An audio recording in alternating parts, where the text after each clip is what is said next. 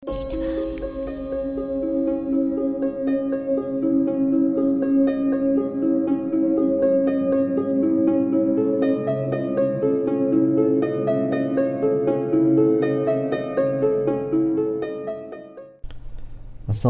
warahmatullahi wabarakatuh.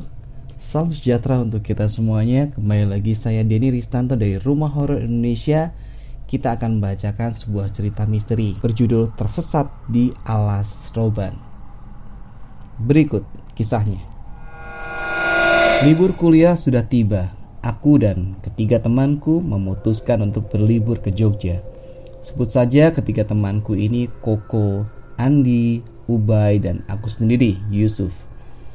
Pada hari itu kami berkemas pakaian dan mempersiapkan keperluan untuk berangkat menuju Jogja besok pagi.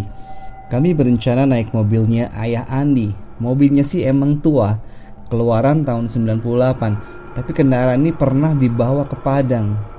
Cukup kuat ketimbang perjalanan menuju Jogja. Singkat cerita, keesokan paginya sekitar pukul 4 aku mempersiapkan semuanya, segala macamnya Jam 4.30 aku pamitan kepada kedua orang tuaku dan kemudian menuju rumah Andi. Setelah sampai di rumah Andi ternyata Koko dan Ubay sudah siap sejak tadi. Andi memanaskan mobil sebelum berangkat dan jam 5 subuh kami berangkat. Selama perjalanan kami ditemani lagu dari almarhum Bang Benyamin karena liriknya yang lucu sehingga melunturkan rasa kantuk. Eh, kita bisa gak sebelum gelap sudah lewat alas roban? Tanya Koko. Wah, yang gak bisa. Mobilnya aja begini. Sautku sambil menahan tawa. Di, mobil bokap lu cangkok mesin Ferrari aja. Celetuk Ubay. Cangkok mesin Ferrari? Mesin Ferrari juga ogah nempel di mesin mobil bokapnya Andi. Timpal Koko sambil ketawa meledek Andi. Ah, sialan lu. Gini-gini juga ini mobil banyak jasanya bagi keluarga gue, jawab Andi. Udahlah, kalau nggak ada mobil ini kita nggak bakalan bisa berlibur gratis tahu sautku. Gratis? Maksud lo? Bensin gue semua, ujar Andi. Enggak, nyantai, bensin mah patungan. Eh, ngomong-ngomong, alas roban lumayan ngeri di timpalku yang duduk di depan samping Andi yang sedang mengemudi. Ya denger-denger sih, lewat selatan aja apa? Tanya Andi. Ah kita tuh udah di Pantura Mau lewat selatan gimana Muter lagi dong. Jauh jawabku. Oh ya udah kalau begitu ujar Andi. Pukul 17.30 kita sampai di depan jalan Alas Roban. Kita sholat dulu aja gimana? Nanti abis maghrib baru kita jalan lagi. Sambil nunggu azan maghrib kita ngopi aja gimana? Ujar Ubay. Boleh juga tuh. Gue juga capek banget jawab Andi. Lalu kami memutuskan untuk ngopi di warung terdekat. Tak lama setelah suara azan maghrib, kita berempat pun sholat. Setelah sholat maghrib, kami mulai bergegas untuk siap-siap melewati alas roban. Yusuf, lu yang bawa nih, ujar Adi kepadaku. Lah, kok gue? Ngeri jalannya kelok-kelok nih, jawabku. Gue mau istirahat sejenak, nanti kalau udah lewatin jalan ini, gue yang bawa sampai Jogja, balas Andi. Ya sudahlah kita jalannya nunggu kendaraan lain aja ya Biar barengan ujarku Kami pun nunggu mobil lain yang ingin melewati jalan alas roban Tak lama kami menunggu Ada beberapa mobil yang lewat dan kami pun mengikutinya Hujan yang cukup deras menemani kami selama perjalanan Selang beberapa menit Jalan mulai berkelok-kelok dan banyak turunan yang curam Pandangan hanya beberapa meter karena tertutup kabut dan hujan. Kami berjalan beriringan dengan mobil lainnya. Suf, gak usah nyelip, kita ikutin mobil putih itu aja, ujar Andi. Oke. Ah, jalan kayak keong lu Suf, celetuk Ubay. Gila lu, Bay. Lihat jalan kelok-kelok begini, banyak jurang di pinggir jalan. Weh kudu ekstra hati-hati nih, sautku. Buset, ini hutan serem banget. Semoga deh mobil tua bokapnya Andi ini gak mogok ujar Koko. Kalau mogok kenapa kok? Lu takut ya? Lu bukannya bapaknya setan, celut Kubay. Lu kali baik moyangnya iblis, saat Koko. Anak setannya marah saat Ubay sambil ketawa. Aku ngerem mendadak. Tiba-tiba di tengah jalan ada pertigaan dan kami tertinggal dari iringan mobil yang lainnya. Lah, kok ada pertigaan sih? Tanya Andi keheranan. Lah kok bisa? Mobil yang lain ke mana? Saat Koko. Terus kita jalan ke mana nih? Tanyaku. Mobil yang kita ikutin tadi ke arah mana Suf? Tanya Ubay. Wah gue nggak tahu. Tadi sih lu pada bercanda mulu jawabku. Ya udah kita ke kanan ujar Andi. Koko dan Ubay mulai ketakutan dan keringat dingin. Kami pun sepakat belok ke kanan. Saat di perjalanan tiba-tiba musik yang kami dengarkan mati mendadak dan menyusul lampu mobil kami padam.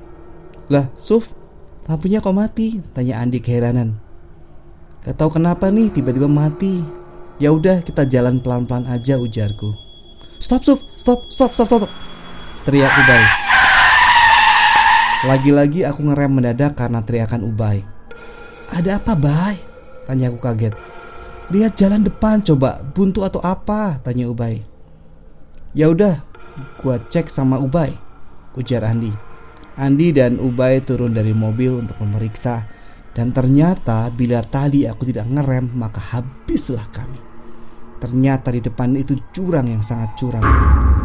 Bay, untung lu tadi teriak ujarku kepada Ubay. Ya udah slow aja Suf, kita mundur balik lagi ke pertigaan tadi dan lebih hati-hati lagi ujar Ubay. Oke oke jawabku. Di tengah perjalanan, tap dan lampu mobil kami tiba-tiba menyala kembali.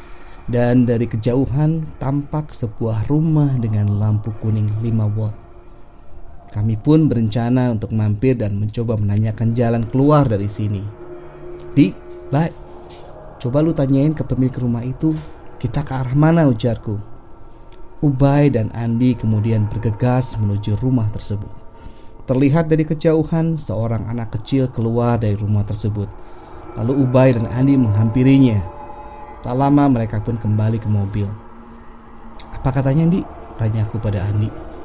Anak itu cuma diam. Pas gue tanyain jalan keluar dari sini, dia cuma ngeliatin gue doang, jawab Andi. Dalam rumahnya juga kosong, gak ada barang-barang. Yang ada cuma lampu 5 watt doang, saut Ubay. Terus bapak-bapak yang lagi nyapu di rumah tadi, gue tanyain juga diem aja ya be.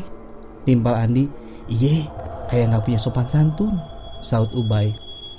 Bapak-bapak lagi nyapu. Udahlah kita berdoa aja ujarku.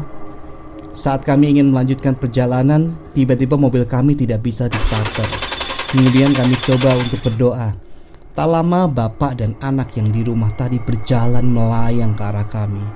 Koko yang ketakutan pun berteriak-teriak sambil berkeras membaca doanya. Dan tak lama rumah itu menghilang menjadi hutan belantara dan sosok bapak dan anak kecil tersebut lenyap. Aku coba starter lagi dan ternyata bisa.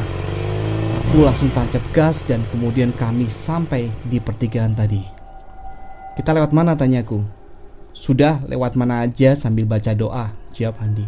Aku pun kembali jalan. Pas menuju masuk ke alas roban, tak lama aku pun melihat keramaian mobil. Aku konsentrasi penuh supaya tidak tersesat seperti tadi. Akhirnya, pukul 00.30 kami semua keluar dari alas roban dan kami memutuskan untuk beristirahat di warung kopi. Pengalaman tergila baru kali ini ujarku. Alhamdulillah Tuhan masih melindungi kita semua, saut Andi. Kenapa dik? Gangguan ya di alas roban, tanya ibu warung. Iya bu, sangat mengerikan menurut kami, jawab Andi. Ya, bukan kalian saja yang beristirahat di warung ibu dengan raut wajah ketakutan. Tapi banyak pengendara lain yang senasib seperti kalian. Banyak berdoa bila lewat situ Jangan berpaling pandangan, fokus lihat jalan, ujar ibu warung. Iya bu, saya kira cuma kami aja, ujarku. Enggak dek, pengendara lain juga sering mengalaminya. Ayo, kopinya diminum deh, ujar ibu warung. Iya bu, terima kasih, jawabku. Ya itulah pengalamanku dan teman-teman pada saat liburan kuliah tahun 2010 yang lalu. Oke teman-teman semuanya, itu adalah cerita kita untuk hari ini. Terima kasih buat kalian yang mendengarkan sampai akhir.